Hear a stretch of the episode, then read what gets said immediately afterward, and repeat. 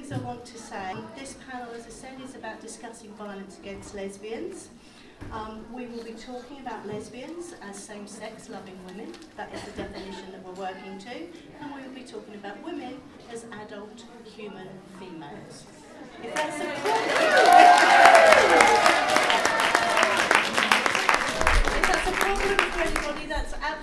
fine, and I'm really happy to chat with you outside of this panel, but we will not be wasting any time on questions that question either of those things. This panel that's taken is read. Um, and I don't want to take any more time up because I'm blessed to be surrounded by four wonderful, intelligent women that have got knowledge and, and um, experience to share. So I'm going to start off by um, handing over to Consuelo. Um, a lot of you will be aware of her, an activist, an EFL teacher, um, a sociologist, feminist, lesbian writer and publisher. Seems to me there's not much this woman can't do. Um, she practices symbiography and flourishing, two concepts that she's coined and developed um, throughout the years. And as a publisher, gives huge importance to the enmeshing of both concepts above in a wider system called bibliodiversity. As a writer, she loves um, in memory, in company, so she formed part of and please excuse my Spanish because I'm really bad at languages. Um, Las Juanas, um, which is a feminist literary uh, collective of women, and SLAP, Latin American Poets and Writers, um, uh, to Exiled Writers Inc. So without further ado, I'll hand you over to Consuelo.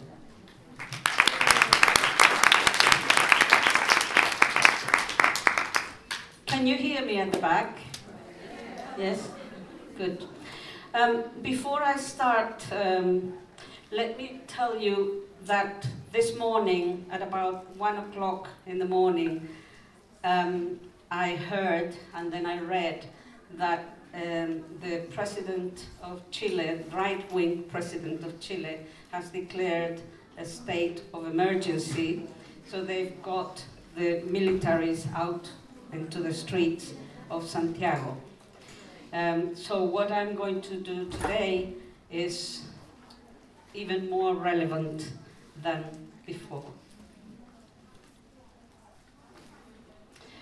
What comes um, next is an extract of a paper that my partner Lynda Birke and I wrote years ago, I think in about 2001, I can't remember we almost didn't finish this um, collaboration because I cannot write in a scientific way and I am forever flouting the rules.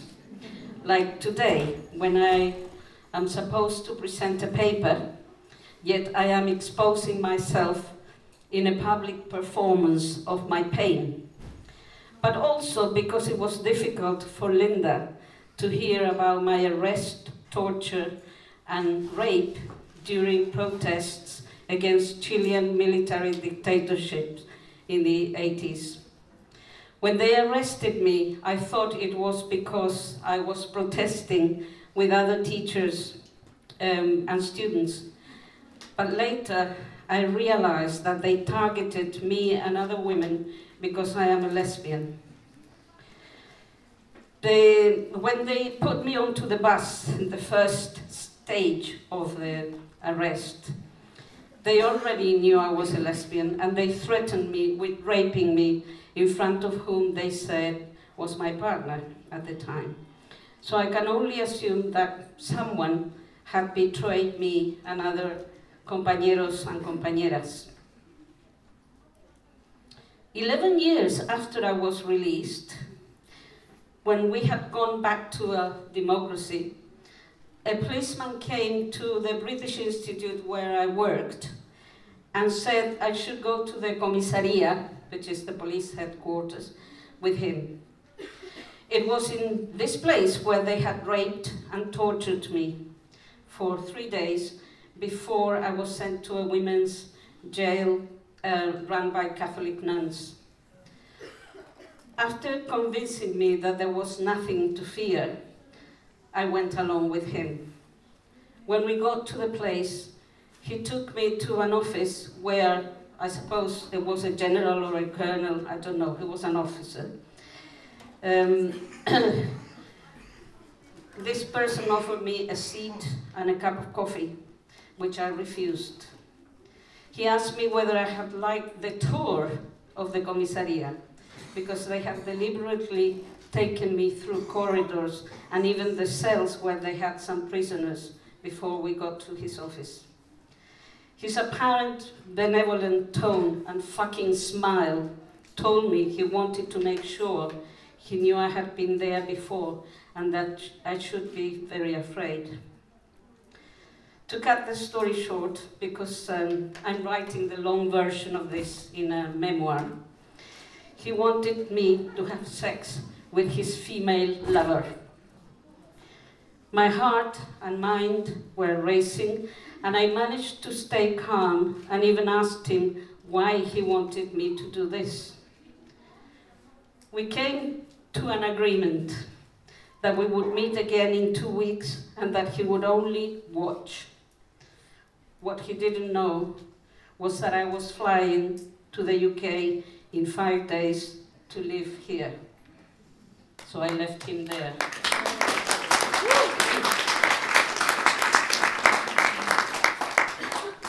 Here I am, in front of you, feeling naked, shaking, and in pain. I am going to tell you the story of my pain today, and through this, the story of many other people's pain. That pain that cuts throats and vocal cords and leaves only groans and silent cries. Thirty years have gone, but I can still smell my own fear and that of my compañeras. It was always like this sticky tension pouring from our sweated bodies. The bodies of all of us defying tear gas, water cannons, and carabineros. Run, shout, think, sweat, remember, remember. I can feel the adrenaline rushing through my entire body. My throat is dry and hoarse of so much shouting against this barbaric, mad regime. Why are people running now? I shout, but nobody listens to anybody. I cannot stop. I have to keep running and find a safe place away from the bullets and the force of the water separating the crowds. Emma is gone. I cannot see her anywhere in this chaos. This noise is driving me mad. I am so scared. Yes, I am terrified. My heart thumps in my chest and my temples. My eyes are itchy. I cannot breathe properly. I have to keep running. Run, run. Don't think. What's this terrible pain on my back? I cannot walk anymore. I feel very tired. Why has everything gone so quiet? Silence is all I can hear. Silence can take many shapes. Silence can be touched, sliced. It can be uncomfortable if experienced for too long. It can be used as a break to relax and enjoy the company of one's selves living in one's body. It very often embodies resistance itself. It can be used as a weapon to break someone's spirit in a session of torture. Torture means severe pain. They had warned me in my training sessions in the MIR, which is a revolutionary left movement. No training session prepared me for this intense pain all this alienation, this empty vacuum, my body, my mind, my pain. This is not happening. I am a little speck in the universe. Which universe? The world is not anymore. I am disintegrating bit by bit, yell by yell, electrode by electrode the pain, all this pain, here and there, down there in my vagina, the agony. Where am I? Where is my eye? This is cutting right through myself. I am I am no longer, I dissolve in this pain. This monster is eating me alive now. I am trapped in the here and now, in this alienness, in this erupting without control. I am a volcano, yet anger is no more. Only terror and pain, that is all there is. I am in pain. I am losing myself. I don't want to tell you anything, you bastards. silent. Be silent. That will bounce your distress back to them. If I give thought to the pain, if I manage to speak to it from the borders of my weak body, perhaps it will leave me. Perhaps myself will be back together. I have lost myself. Maybe, maybe it was my fault. I shouldn't have got into this. Maybe if I tell them that I won't do it anymore, maybe. I speak with a swollen tongue which threatens to suffocate me into madness. This pain does not have a body. It is just a huge mouth devouring me. This pain does not have ears. It doesn't listen to what I can say. I retch. I vomit. I want to fly away like a kite. No, better than that. Fly like an eagle, proud and free. Fly like a condor, like a phoenix. But I will never rise from the ashes of my body. I scream in silence. I want to cry out loud. Maybe my mother will put me back in her uterus then, and silence will be. what am I saying?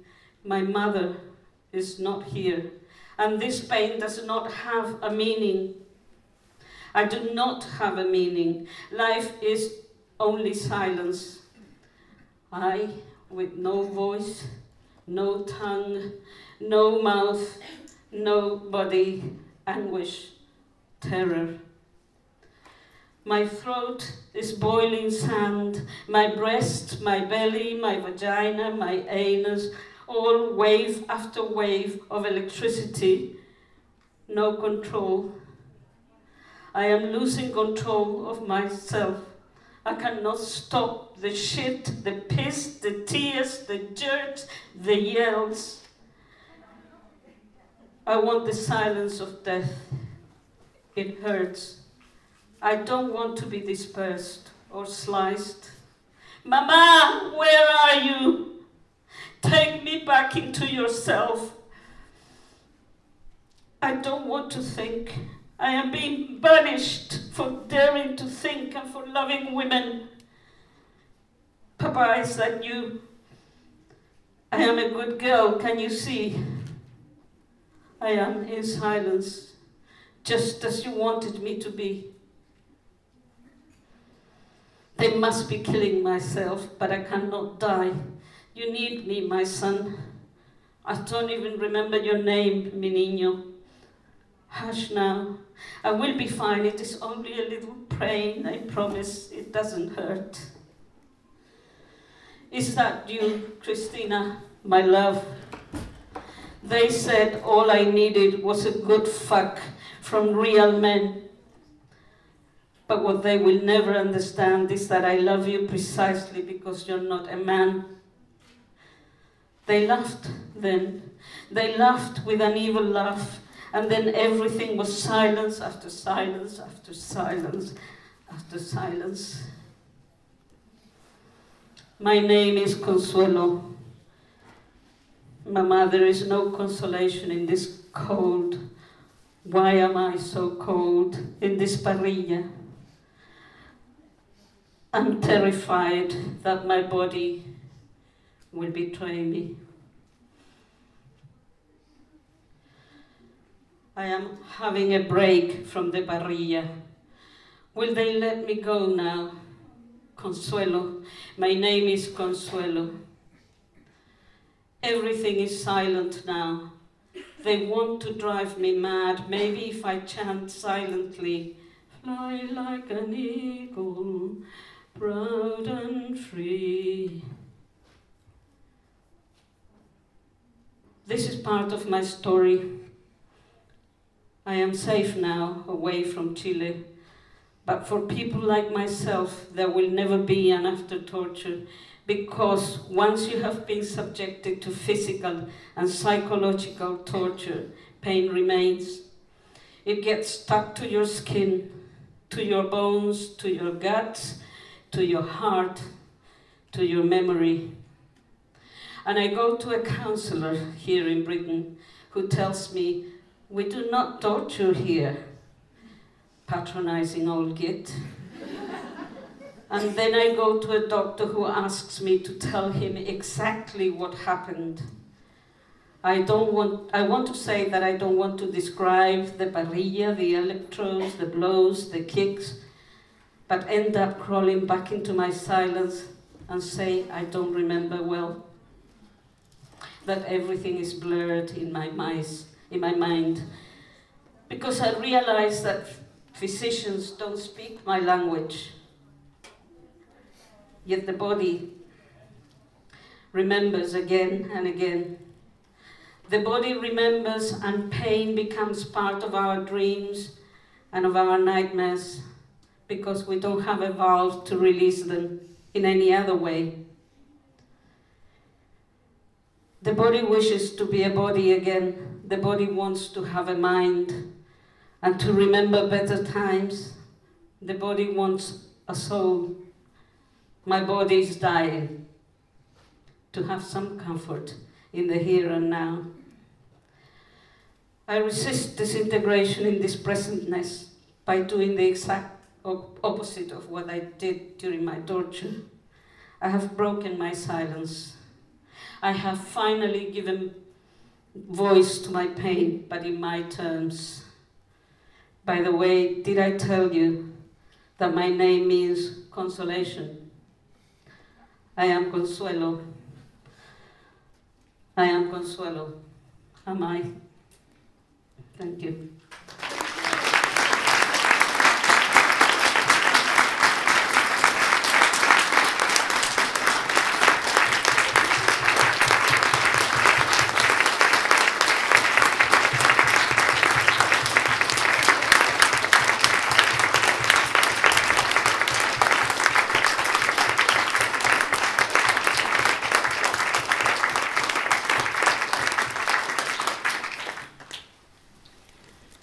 Wow. Um, it is really difficult to, to follow that, but so important that we hear these words and, and we hear the truth, um, because that's what we're so often silenced from, from sharing. So thank you so much for, sharing your, your truth with us, Consuelo. Um, I'd like to introduce now Susan Hawthorne, um, who's uh, joined the Women's Liberation Movement in 1973 and joined the collective of Melbourne's rape crisis centres in 74. She's been involved in many different areas, um, and I love this, including as an aerialist in the performing of the Women's Circus. a little bit jealous of that.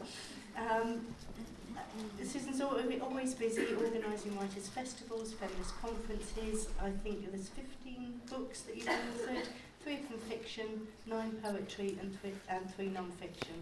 Importantly for this discussion, um, in Uganda back in 2002, a woman said to Susan, be careful, in Uganda, lesbians are tortured. And this set her on the path to researching why she'd not heard about this before. So from 2003 onwards, she's written numerous research papers and spoken on the subject of torture of lesbians uh, across the world. Her novel Dark Matters, which you can find um, in News Vanilla in the, the bookstore, um, was published and she hopes to reach a larger, a larger audience um, and, and get this message out more widely. So I'll pass you over to Susan. Thank you. And Consuelo, thank you so much for your talk just then and sharing what you've been through. Uh, in Australia, we have a tradition of acknowledging the elders of the land on which we hold our events. But here I would like to acknowledge our four sisters, the lesbians who've been before us. Uh, whether it's uh, gentleman Jack Anne Lister of Shibden Hall, which I gather is not too far from here, uh, Sappho, etc., etc. You know, there are many of us, and there always have been. Um, so why am I here? Well, what happened was, as you mentioned in, in the bio, I was in Uganda in 2002 at a, an International Women's Congress, and there was a session on radical feminism in Africa. And I thought, great, I'm going to go to this session. And it was a great, was fantastic. Uh, but during the conversation, I stood up at some point and mentioned the word lesbians and said something else, I, I don't know what. Um, and at the end, this woman came up to me and said, Be careful, because in this country, lesbians are tortured. And it, it really, it was like a fuse going off in my brain. Um, and I thought, well, if I don't know about it, probably not too many others know about it either, so I'd better start reading. Now, the incredible thing is that about a month later, I found Consuelo's article that, um, that you and Lynda had done together, uh, and I read it. And on, although it had been published a year earlier, I hadn't seen it. So you've got to know what you're looking for, really, don't you? Um, and I was absolutely uh, blasted by the power of, of what Consuelo had written. And I thought, okay, let's start. So I started doing the research and I looked up lesbians plus torture on the internet. All I got was porn. And that actually continued for probably about the first five years. There was nothing, absolutely nothing. Um, and so it was clear to me that A, lesbians were being tortured because we knew about a little bit about it. Um, I did find some research in some books that Amnesty International had done on LGBT, um, and guess what? The GBT took up a lot more of the book than the L. And when I got to the research they'd done on women who'd been tortured, guess what? Lesbians were in the appendix. So I was very disappointed, and I continue to be disappointed with Amnesty International. So I went back to um, Consuelo and Lynda's piece, and I reread it, and I wrote articles, and that that quote that you have at the beginning that that you say, "Where is my I?" And I th- feel that's a really central question for lesbians. Um, for lesbians attempting to understand the torture of lesbians. Where is my I? What is my I? Do we have an I? Um, that, I think, is what is under attack presently and has been under attack and is under attack under patriarchy all around the world. We know it happens. Jill Hans- Gillian Hanscombe, wonderful poet who lives here in Britain, who started out in Australia, wrote a book called Sybil the Glide of Her Tongue. And she writes, No one cares about dykes, only other dykes. Uh, and I think that's, that's something that keeps coming back to me all the time. Um, now, the other questions that came up uh, were why, why is it that uh, lesbians are so rarely mentioned in the literature on torture? And I think uh, there's a wonderful quote from a Peruvian lesbian whose name I do not know. She said, When I speak of my right to my own culture and language as an Indigenous woman, everyone agrees to my self determination. But when I speak of my other identity, my lesbian identity, my right to love, to determine my own sexuality, no one wants to listen. So there are battling things going on there, and some uh, oppressions are regarded as more important than others. I refuse to use the word identity uh, because uh, the way it's gone downhill in recent times. Um, in Zimbabwe in 1996, a woman called Tina Machida wrote about her family. They locked me in a room and brought him to me every day to rape me so I would fall pregnant and be forced to marry him. They did this to me until I was pregnant. Um, sadly, Tina Machida died some years ago, uh, and i I find that a terrifying thing that, that it is the state who tortures lesbians, it is the family who tortures lesbians, and torture happens in a, numerous other ways and places. So, for example, in Tehran, they push, they push lesbians off the top of buildings. In the USA and Russia, um, they incarcerate lesbians in prisons and mental institutions because they're criminals or hooligans or just simply young lesbian rebels. Uh, in way too many places, lesbians are murdered, and their murder is rarely attributed to being a crime of hate. Uh, and it's rarely even noticed that the victims are lesbians. And you know, there's a, there's a very strange thing that happens when you read the media.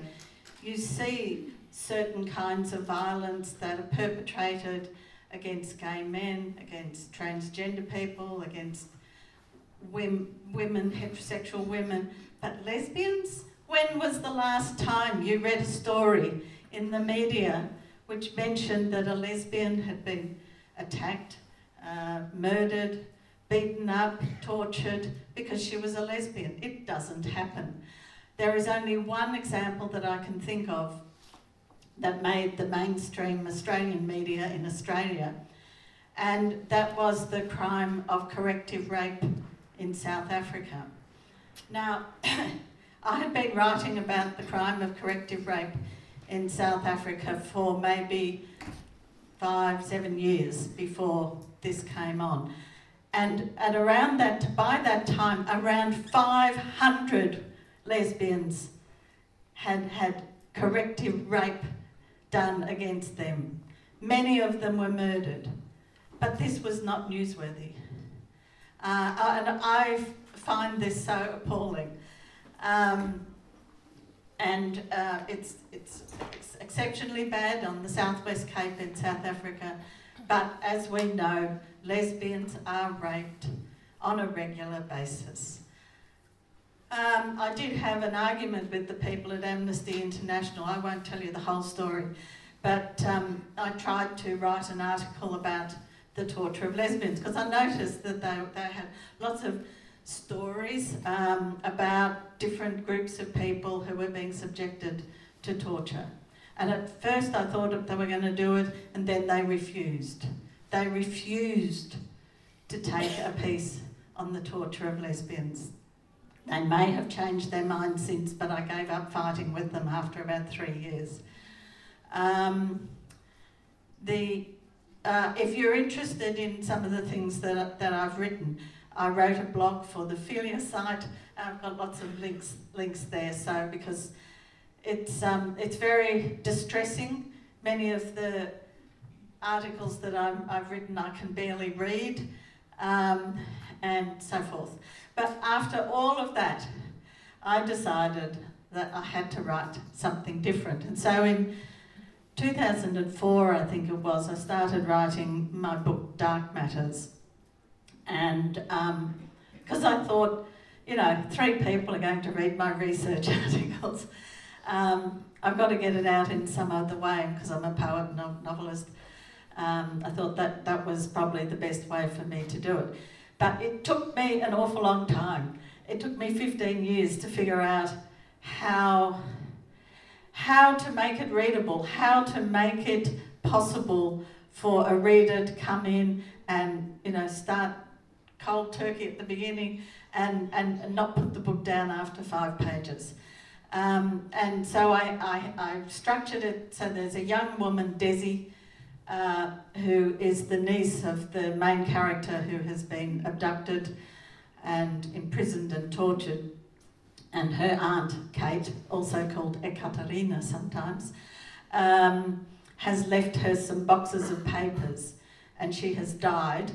Um, but Desi thinks, oh, bloody hell, I guess I'd better have a look through before I throw them out. She sits down and she starts to read through the papers and realises that she needs to keep reading and she's not going to be throwing them out. In fact, she starts doing a PhD, uh, as one does. and uh, so she becomes the kind of leavening voice throughout the story that makes it possible for the reader to identify uh, if they're not a lesbian and you know they don't want to identify uh, with some of the terrible things that are happening uh, to Kate. And it, it took it took me a long time because I, I I couldn't figure out how to put the little the pieces together, and it's it's written in fragments. Uh, and uh, in the last year before I published it, I was lucky enough to get a grant. Finally, I, after 30 years of applying for a grant from the Australian Council, I finally got one. That enabled me to go to Argentina first and then Chile. And I knew when we arrived in Chile that the other character, Mercedes, um, had to have come from Chile because it just connected somehow. And as well as that, there were Chileans who came to Australia in the 1970s uh, and early 80s who were escaping from the Pinochet regime. And Chile and Australia kind of share something in a way. It's probably the Pacific Ocean, but I think there's also a kind of historical coincidence there of things. So that that enabled me actually to finish my book. And the other thing I have to say is that Christine, the woman in Uganda, um, is one of the people I dedicate the book to. Consuelo is the second person I dedicate the book to. And a friend in Australia who did not want to be identified uh, is the third person. So those, those stories and, and, and things made, made it real for me, for me, made it possible. And I also met Consuelo um, in the same year that I went off to Chile, I think, yeah, 2016. So that was great too because it was wonderful to actually meet Consuelo. Although we did have a story by you in our dog book. um, and um, so the reception of the book. Well, this has been fascinating. Uh, there's been a huge range of things. So I've had fabulous reviews from lesbians, really nice ones comparing, I have to say this, comparing me to Monique Wittig and Sappho. Um, that was a bit of a thrill. Um, but the other, the other kind of response has been deathly silence. Uh, so, you know, great reviews from lesbians, deathly silence from the rest of the world. And um, I'm not surprised by that. And um, I, I actually want to read just one section, which is written in the book, is written by Kate, because she's she's written a whole lot of stuff, uh, not only about her time in prison, but also her thoughts on life and, and stuff about her biography. But this this one uh, is is at a moment of sheer despair. I cry I cry for all, for all the women, for all the lesbians. I cry because no one cries for us. In Kampala and Chicago, we are shot and raped. We are thrown from the top floor of a high building in Tehran and Mecca. When they arrest us, they put us in cells with violent men who think nothing of having their own fun. In Melbourne and on the Gold Coast, we are tossed from cars, rolled into a ditch. In Santiago, we are imprisoned and put on the parrilla. In Buenos Aires, they insist we accompany them to dinner outside the prison. We are caught, used, and banged away again at midnight. On the Western Cape, they come for so many of us that even the media notices, but most of us remain hidden. There are few reports of the crimes against us, fewer readers.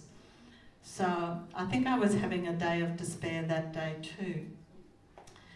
Um, and and I guess that the the important thing about trying to write about uh, this kind of experience that Consuelo has passed to us today um, is that it's very difficult. My partner says that I was a difficult woman during the writing of this. I don't believe it, but anyway. um, I was also in uh, Women's Circus, the Performing Older Women's Circus at the time. And one day I discovered a, um, an article and pictures of a particular form of torture, uh, which I knew of as a monkey roll in, in, in, in circus. It's a trapeze, and you stick your arms around in different ways and you roll. And it's quite hard to learn, uh, but you, the important thing about it is you keep moving. Uh, and then it, it hurts a little bit, but it doesn't hurt that much.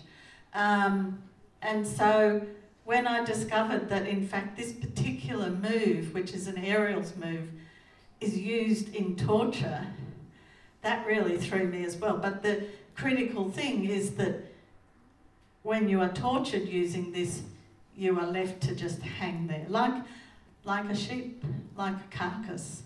Um, you know, you are just left hanging on this thing. So I used my circus experience, as you use every possible experience you have um, to write about that. And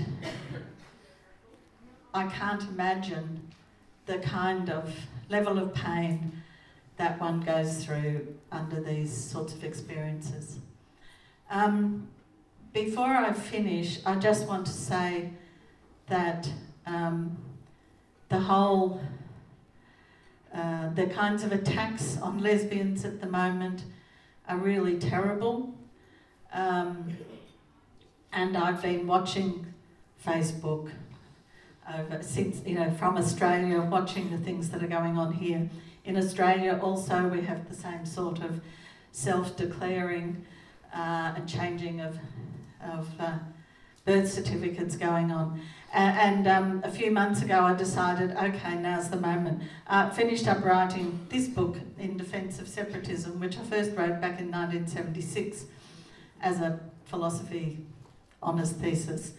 Uh, and I, I thought, well, now's the moment to get it out there. So all of these things sort of come together, and I, I really, really hope that what's possible is that we can strengthen the women's movement that as lesbians we can get a voice, we can have a place, we can have our eye, we can find our eye. And um, I think that's all I have to say for the moment. And I really hope that we can do that. Thank you very much.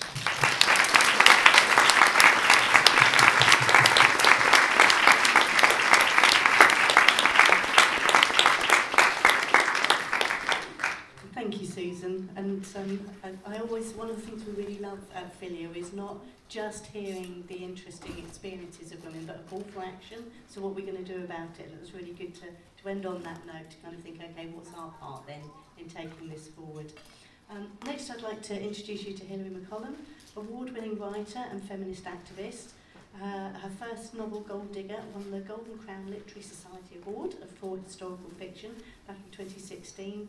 Um, and since then, she's written three plays about LGBT lives and a lesbian comedy drama about conversion therapy, which I can't wait to see now.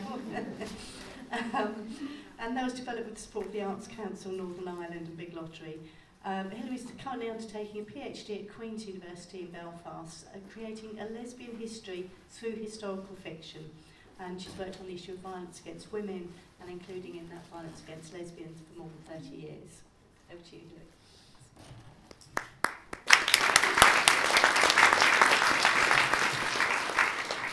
I always like to be on my feet. I tend to mutter, so if I start muttering and you can't hear me, hopefully the mic will fix that. Um, do say. And I'm really glad to be here because I think the whole issue of violence against lesbians is hardly ever talked about. Um, uh, and I'm going to just touch on five issues. So I'm going to talk about legacies of previous male violence, violence targeted specifically at lesbians because they're lesbians, violence by other women, the impact of internalized homophobia, and lesbian invisibility as a form of violence. And I'm going to be drawing from my own knowledge, but also I'm going to be drawing on interviews that I did for several plays that I um, wrote about, one on lesbian lives specifically, the other uh, more widely um, on LGBT lives. Um, but those were interviews that I did with lesbians. And I'm also going to be drawing on some of the work I've done for my PhD.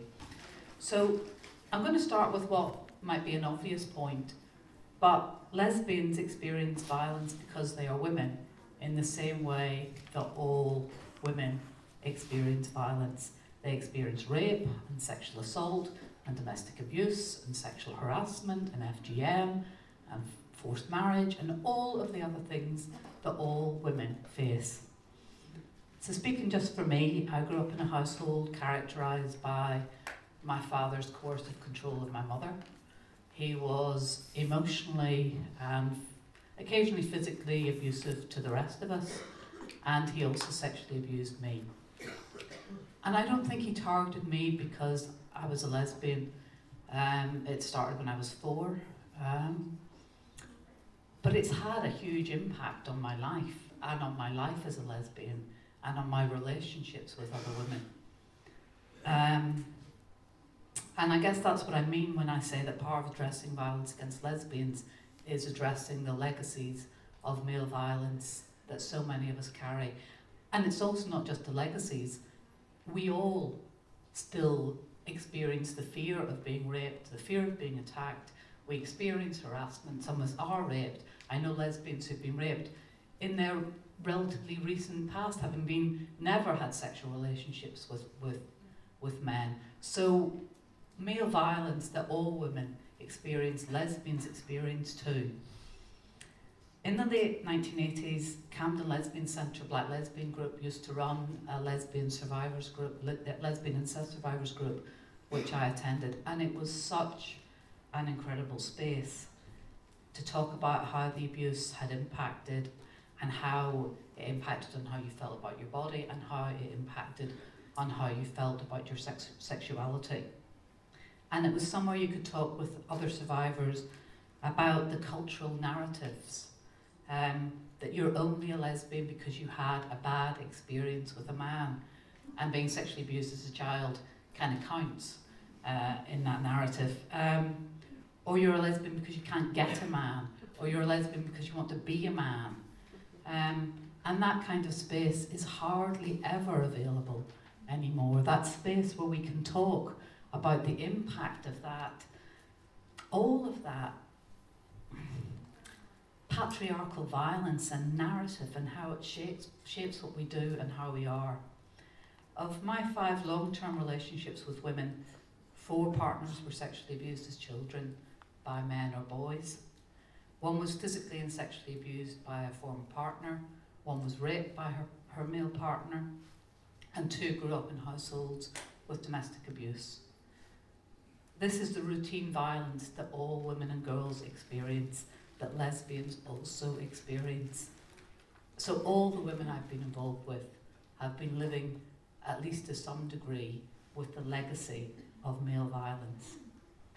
And that was largely true for the lesbians that I interviewed for the plays that I've worked on.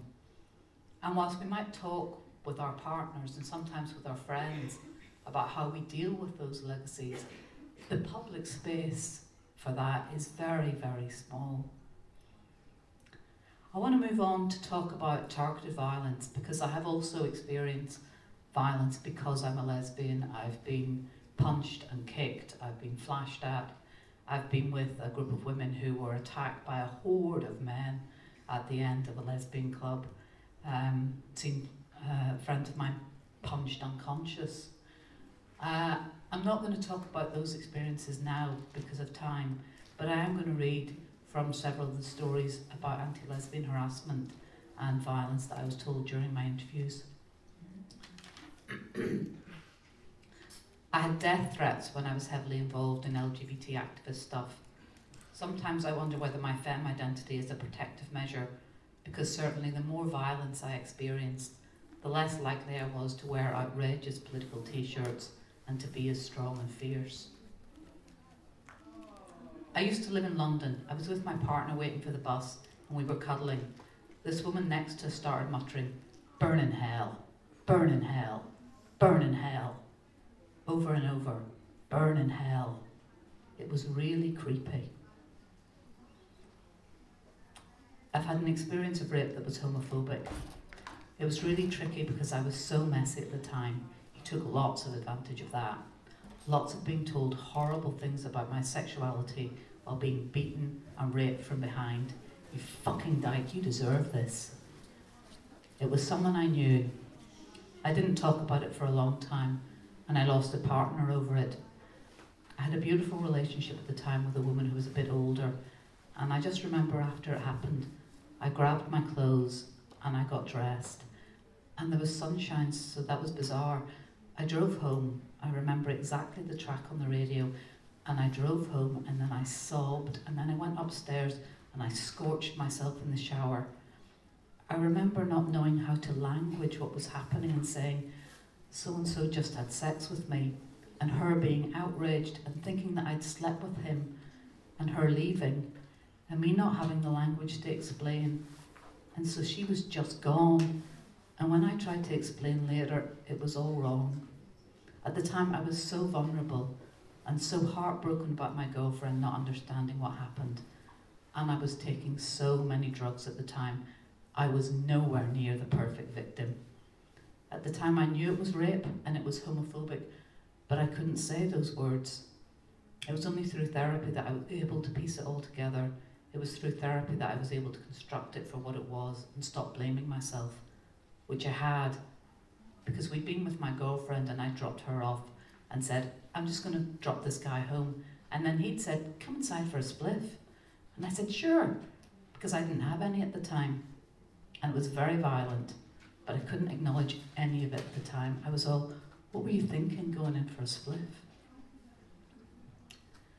As well as violence from, from men, lesbians also experience violence from other women, both straight women and other lesbians. And again, I'm going to read from one of the interviews I conducted. I was seeing a girl at the time and I kissed her goodnight outside of a bar, and these girls took offence to that. They landed me in hospital. It had to be a bit of a secret. She wasn't out. Her family weren't very accepting. So when I kissed her goodnight, it wasn't a full on thing. It was just a wee kiss on the lips and off in your taxi. Then I turned round. I was greeted by five girls. They were shouting things at me like dirty dyke. I remember being punched and kicked. They knocked me out, unconscious. I didn't wake up for two days. I loved my job. I really loved it. But after I got beaten up, I absolutely could not leave the house. I always had this fear that I was going to meet these girls and it might happen again or someone else would hurt me. I didn't feel safe, even inside with windows locked, curtains closed, mostly in the dark, not able to go out. I ended up quitting my job because I didn't feel worth very much at the time. An LGBT project encouraged this young woman to move so that she could get more support, and she met a new partner and moved in with her quite quickly in order to get away from the homeless hostel she was living in. But her new partner turned out to be controlling and abusive. She could be lovely, and then just like that, she'd switch. She'd turn into a complete monster, start shouting, start calling me names, hitting me. I always thought it was my fault.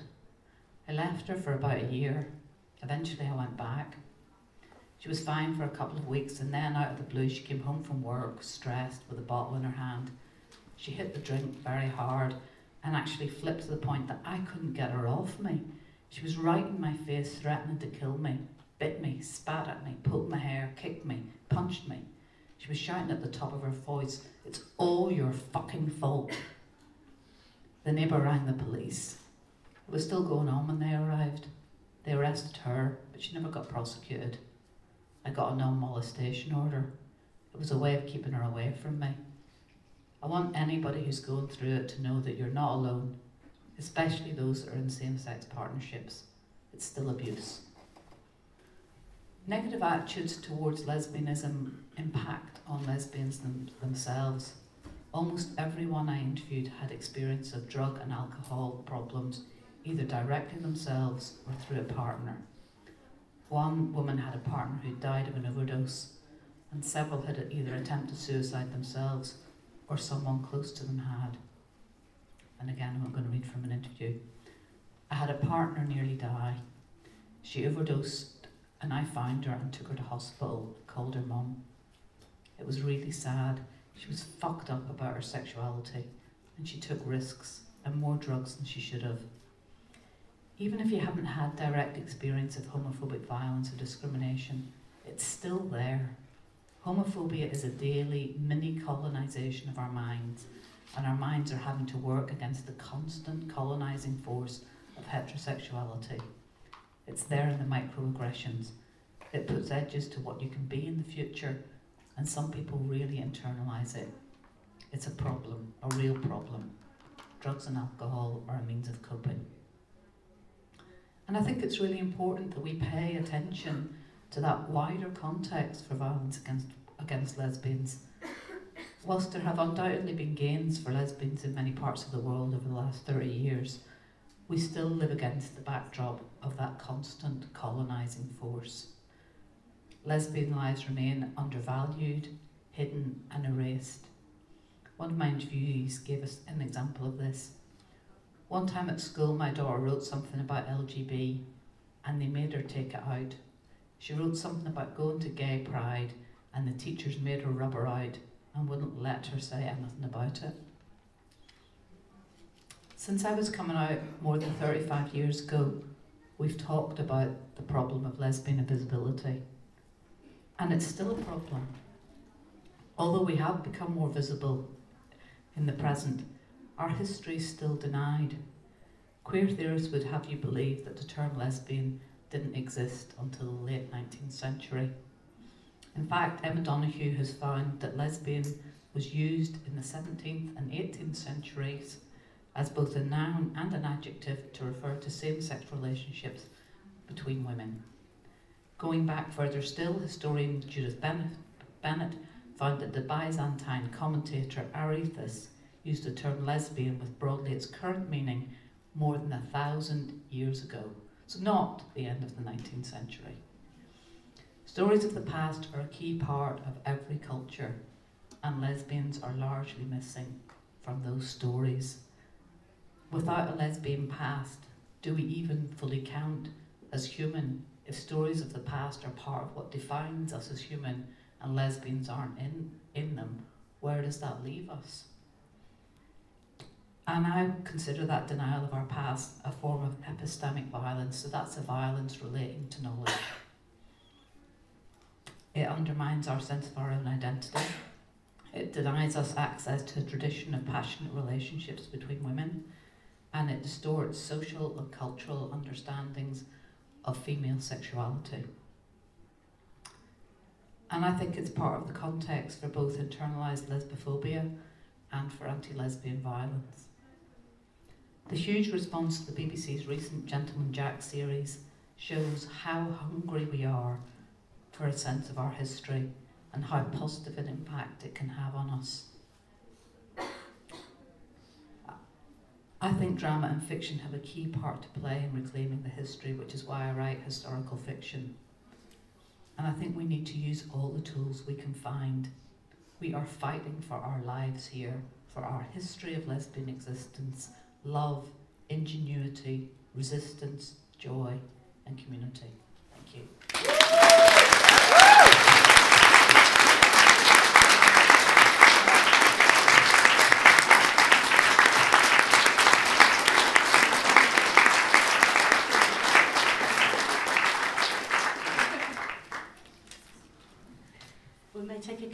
To do a little bit of technology here um, as we set up for our next speaker. Um, really pleased to introduce Angela Wild. Um, she's a lesbian feminist and activist, a writer, a researcher, and a political artist. Her work focuses on promoting uncompromising lesbian visibility.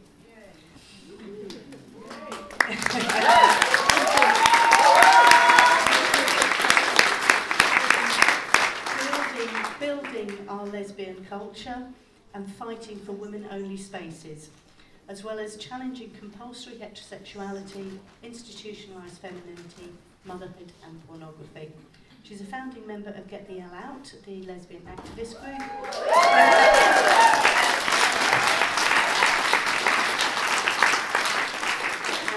and author of, we're going to hear more about Lesbians at Ground Zero, the first research in the cotton ceiling. She's a contributor to the radical feminist journal Rain and Thunder, and her work's featured in the Archi- Archives Recherche Culture Lesbienne in Paris. She's currently pursuing a master's in women's studies. Hello, can you all hear me? I'm surprised that my voice is coming out of my body after all these um, talks that I thought were really emotional, and as I was listening, I was watching faces and reflecting exactly how I felt. Um, I think all the talks that we had gave some really good, like, uh, I think all this really fits together, and um, I hope you're going to find that as well. So I'm going to talk about the cotton ceiling. And I want to say first that I'm really grateful that we're having a session just for lesbians. In my, in my life, I've never seen that, really, I don't think um, in the feminist movement, and I don't want to say this, but it can happen that we feel a little bit silenced as well as in the world around. So it's really important and really grateful to figure out to have this opportunity. So I'm going to talk about the clash of right that exists between the movement for trans rights, which we call trans activism, and the movement for lesbian rights, and how and why these two groups and these two ideologies are not compatible can never be compatible, and the reason why when lesbians support trans rights, they actually go against their own interests uh, and their own rights as lesbians. So there's been a lot of talk about the clash that exists between trans women and, and women, and uh, very often this, the right, we talk about the right to access or to deny access to women-only spaces. When we talk about lesbians, and in that context, the women-only space whose access is being debated is our bodies, so we are immediately talking about sexual violence here. Um, also, as an introduction, I want to speak about language, and thank you, Sally, for introducing that. I'm going to clarify what, what language I'm going to use. Um, so, to enable a clear political feminist analysis based on sex, not gender, based on material reality, not ideology, and as a feminist statement of resistance, I think it's important that we start opposing the use of queerified language and that we drop the practice of preferred pronouns altogether.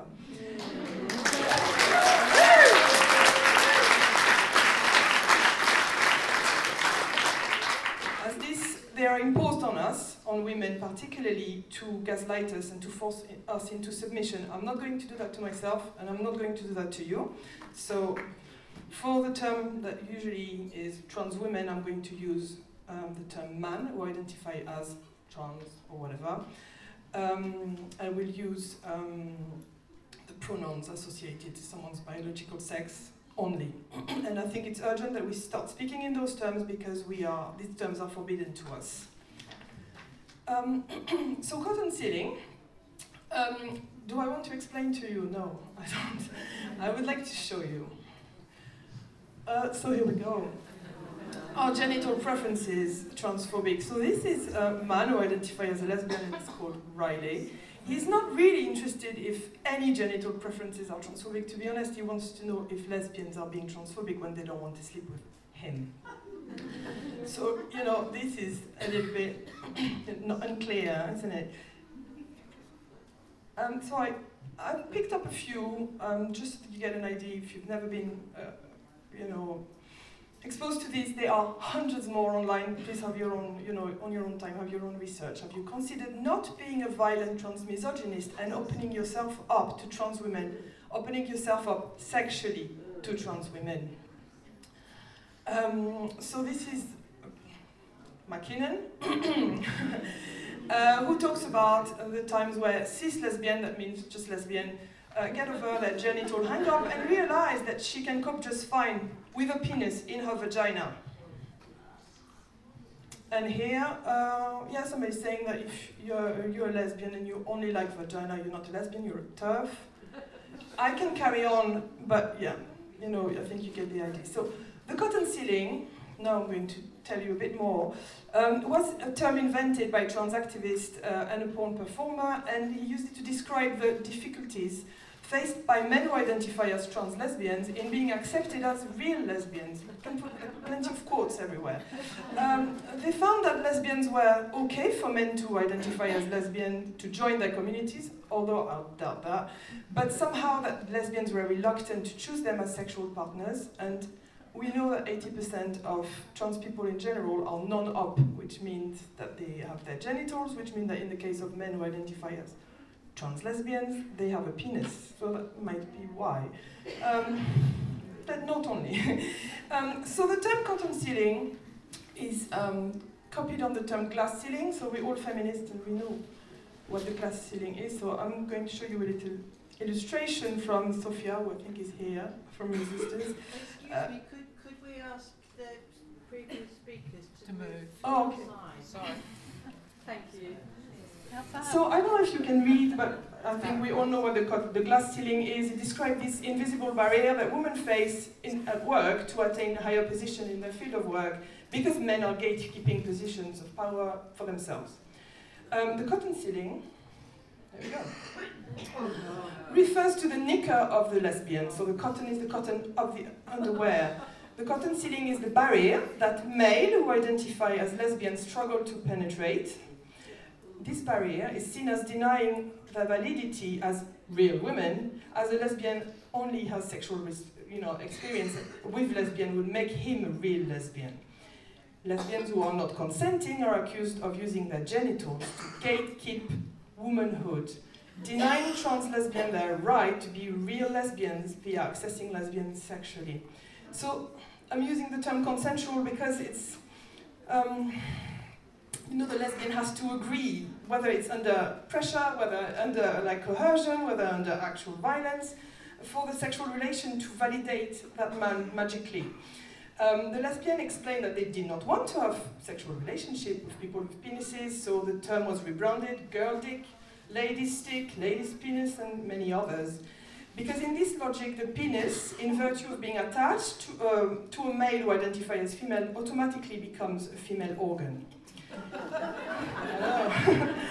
Lesbians still refuse to uh, consider trans lesbian as sexual partners are called TERFs and other really nice. Yeah. Vagina fetishists, Nazis, right. so, because we're lesbians and we are privileged uh, compared to men who identify as women, because we're cis and we're not trans, we are said that we oppress men who identify as lesbian, and the way we oppress them is because we refuse to have sex with them. That's ah, is. But it goes further than this. It's really quite insane. So we are told that trans women are real women. Therefore, if lesbians refuse to have sex with people with penises who call themselves lesbians, we cannot be lesbians at all. I've done a little drawing so you can understand it. Um, right. Men who identify as lesbian are real lesbians, as in trans women are women, trans women are women. Female cannot be real lesbians unless they have sex with men who identify as lesbians because they are real women and then it makes them real women too. So if I did lose you, it's normal. the reversal is complete. Yeah? So so has this cotton ceiling, as we've seen with the screenshot on Twitter, happens to us all the time online. Um, and we are also told by the very men who do it that it doesn't happen, it doesn't exist. You know, women are not being coerced, but you're a TERF. And um, it's, it's a form of gaslighting, right? It, this is emotional abuse. And I wanted to see if this um, went further than online. I wanted to see what was going on on the ground, what was the implications for lesbian in their you know, life outside of the internet, so um, you know, on LGBT groups or on lesbian dating sites. And um, so I started this research, which I've got here, and we are selling at the store there as well. Um, um, and I set up a survey of 30 questions that I sent to women-only group and lesbian-only groups. 80 lesbian responding to that survey in five days, so it was really easy to find. Um, and I'm really grateful for the women who shared their story and trusted me with them. Um, the sample that I've used does not claim at any moment to be representative of all lesbians, but because the aim was to represent the voice of lesbians that are silenced um, and give, gather the, the remaining, the, sorry, the missing evidence. As we know, Stonewall, whose research claimed to be representative, whose research claimed to be objective, do not represent any of those views or stories. We are instead ignored, dismissed, or demonized. Um, so I'm going to go quickly through the findings. Um, I don't know how much, how much time do I have left? Um, so the finding um, subjects that um, there's a huge pressure in LGBT groups for, for lesbians to accept without question the queer ideology and the mantra that trans women are women and trans women are women.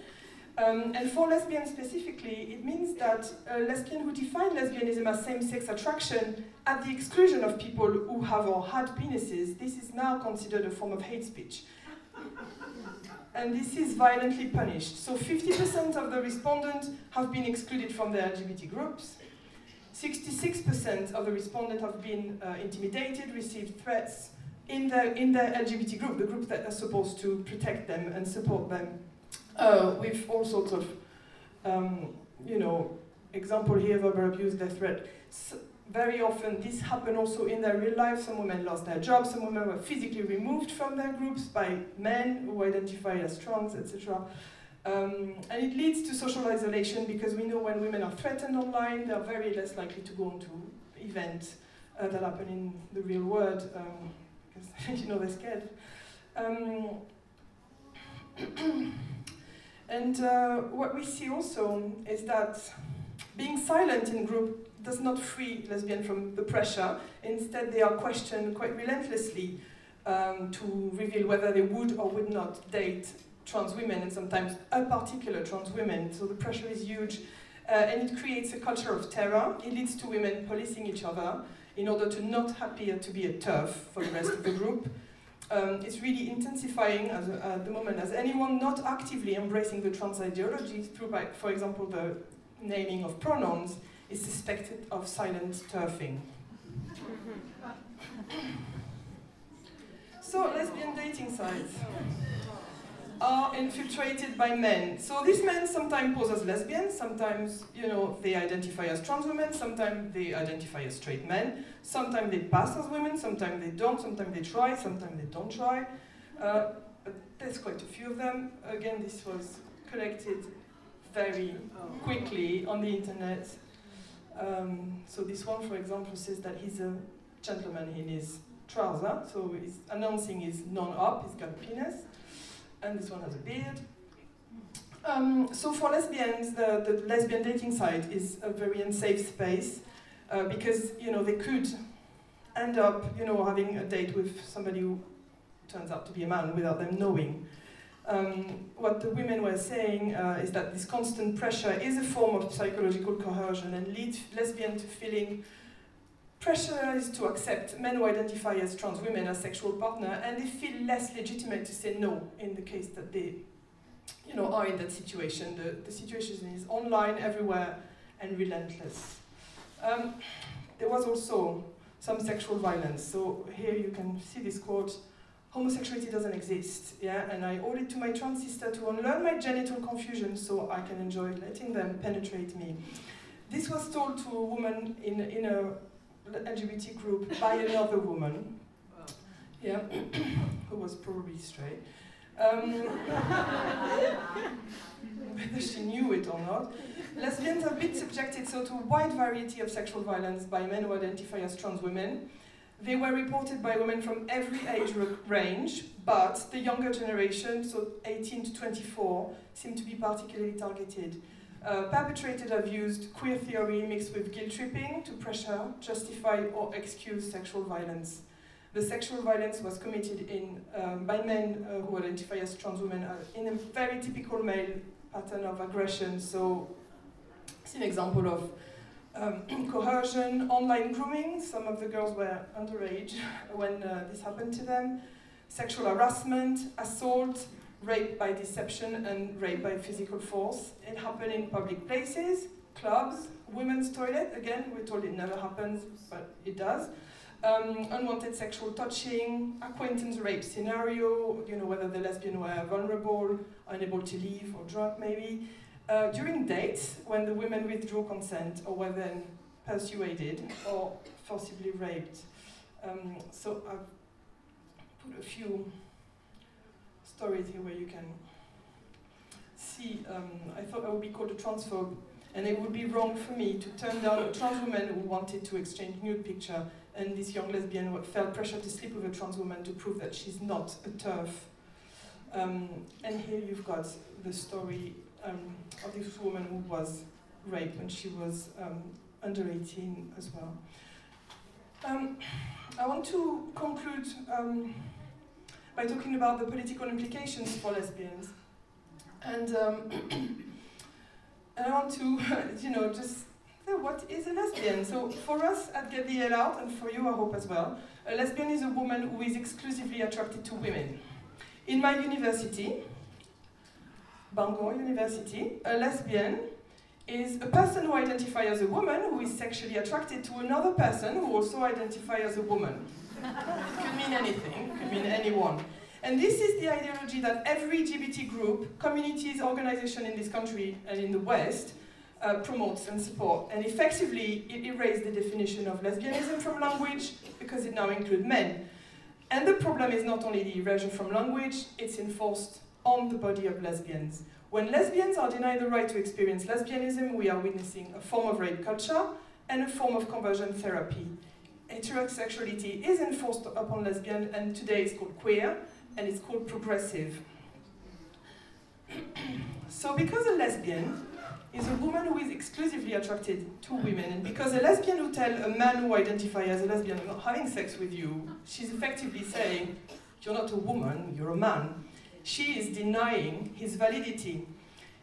In the trans activist movement now, we now, we now have a movement who claim that lesbians' bodies and sexuality are a tool of validation for male. And if we understand this, you see that it's why it's so important for, for trans activism to silence and demonize lesbians who dissent, because the lesbian who say no is a threat, she has to be taken down. Individual, individual men who ID as lesbian, as well as trans activism as a whole, relies on invading lesbian bodies for their validation. Lesbian erasure from language and practice, our erasure and colonization of our body is literally a question of life and death for the existence and validation of the trans identity, and therefore of the whole trans movement. And this is what the cotton ceiling is really about. And I'm going to leave you with this picture of this um, trans women. So these men who identify as trans who walk at uh, Dyke March, I can't remember the location, with baseball bats um, painted with the trans flag as a you know, threat of violence against lesbians. Thank you.